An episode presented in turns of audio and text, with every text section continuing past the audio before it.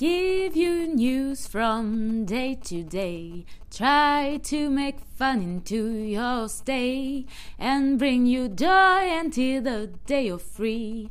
Welcome on Jungla Radio. Hello, this is Jamil from Afghanistan.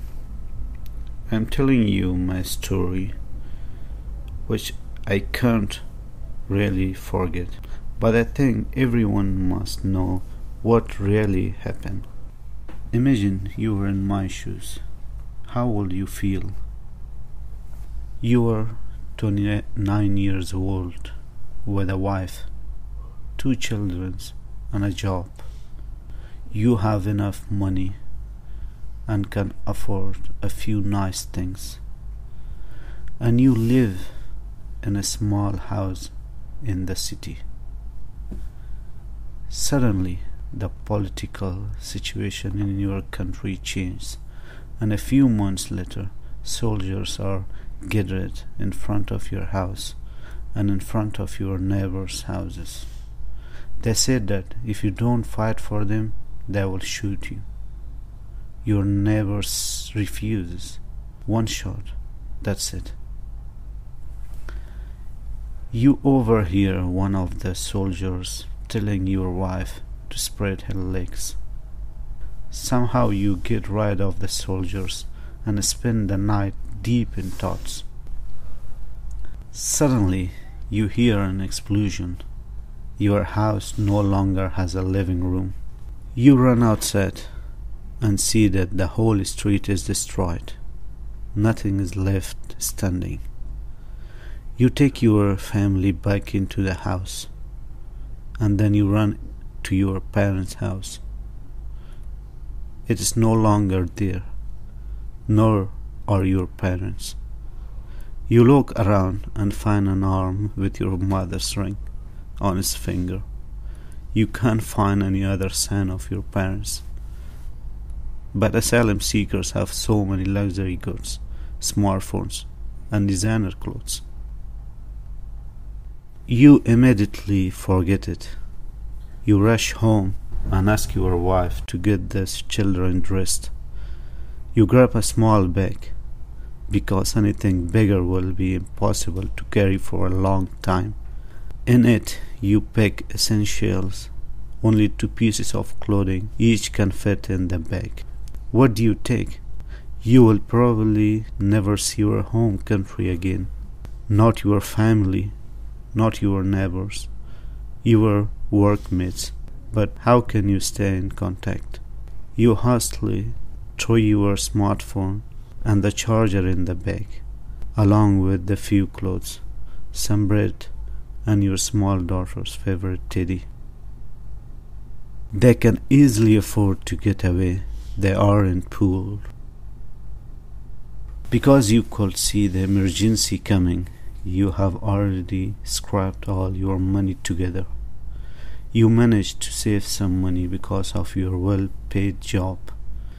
The kind people smuggler in the neighborhood charged 5000 euros per person.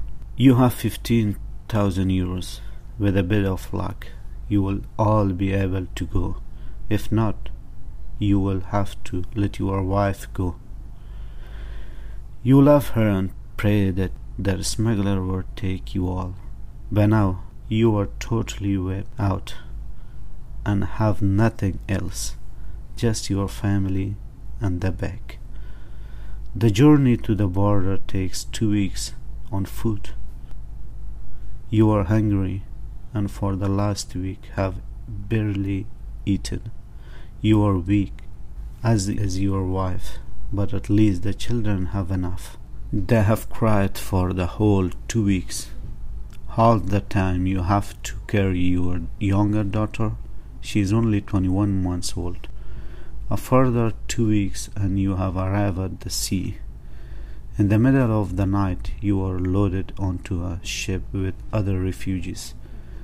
You are lucky your whole family can travel. The ship is so full that it threatens to capsize. You pray that you don't drown.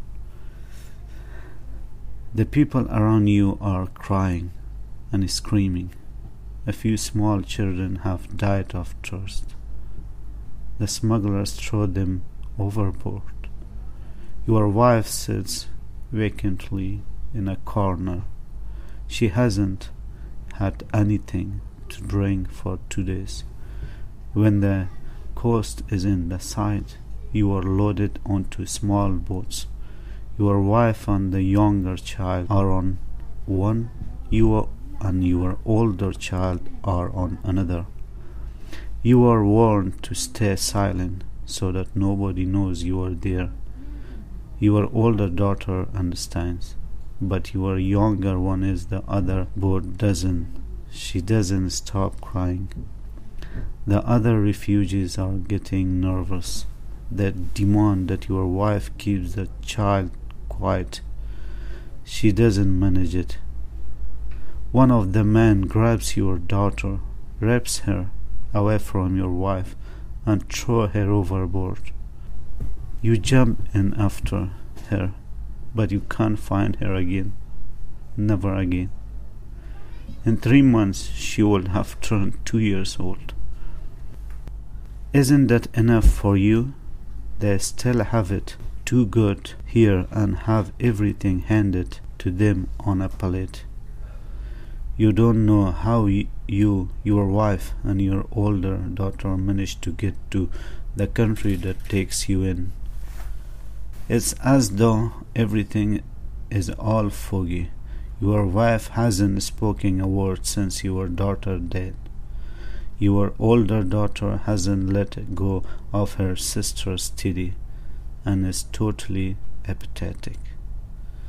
But you have to keep going you are just about to arrive at the emergency accommodation. It is 10 p.m.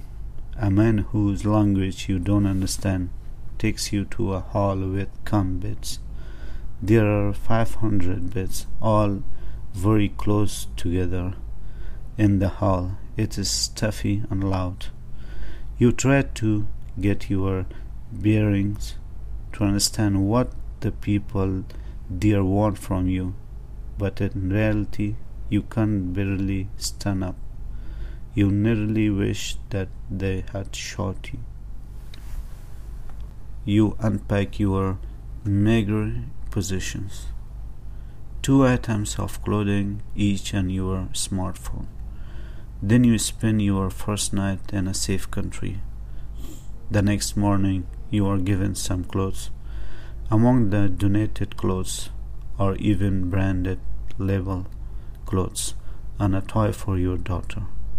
You are given 140 euros for the whole month. They are safe here, therefore they should be happy. Outside in the yard, dressed in your new clothes, you hold your smartphone high in the air and hope to have some reception. You need to know if anyone from your city is still alive. Then a concerned citizen comes by and abuses you. You don't know why. You don't understand. Go back to your own country. You understand something like smartphone and handed everything on a plate. Somebody translates for you. And now, tell me how you feel and what you own. The answer to both parts of that is nothing. Now I ask you all, is it the end of my suffer or I must struggle more to find peace? Thank you for your listening. I hope it will never happen to someone else. Never.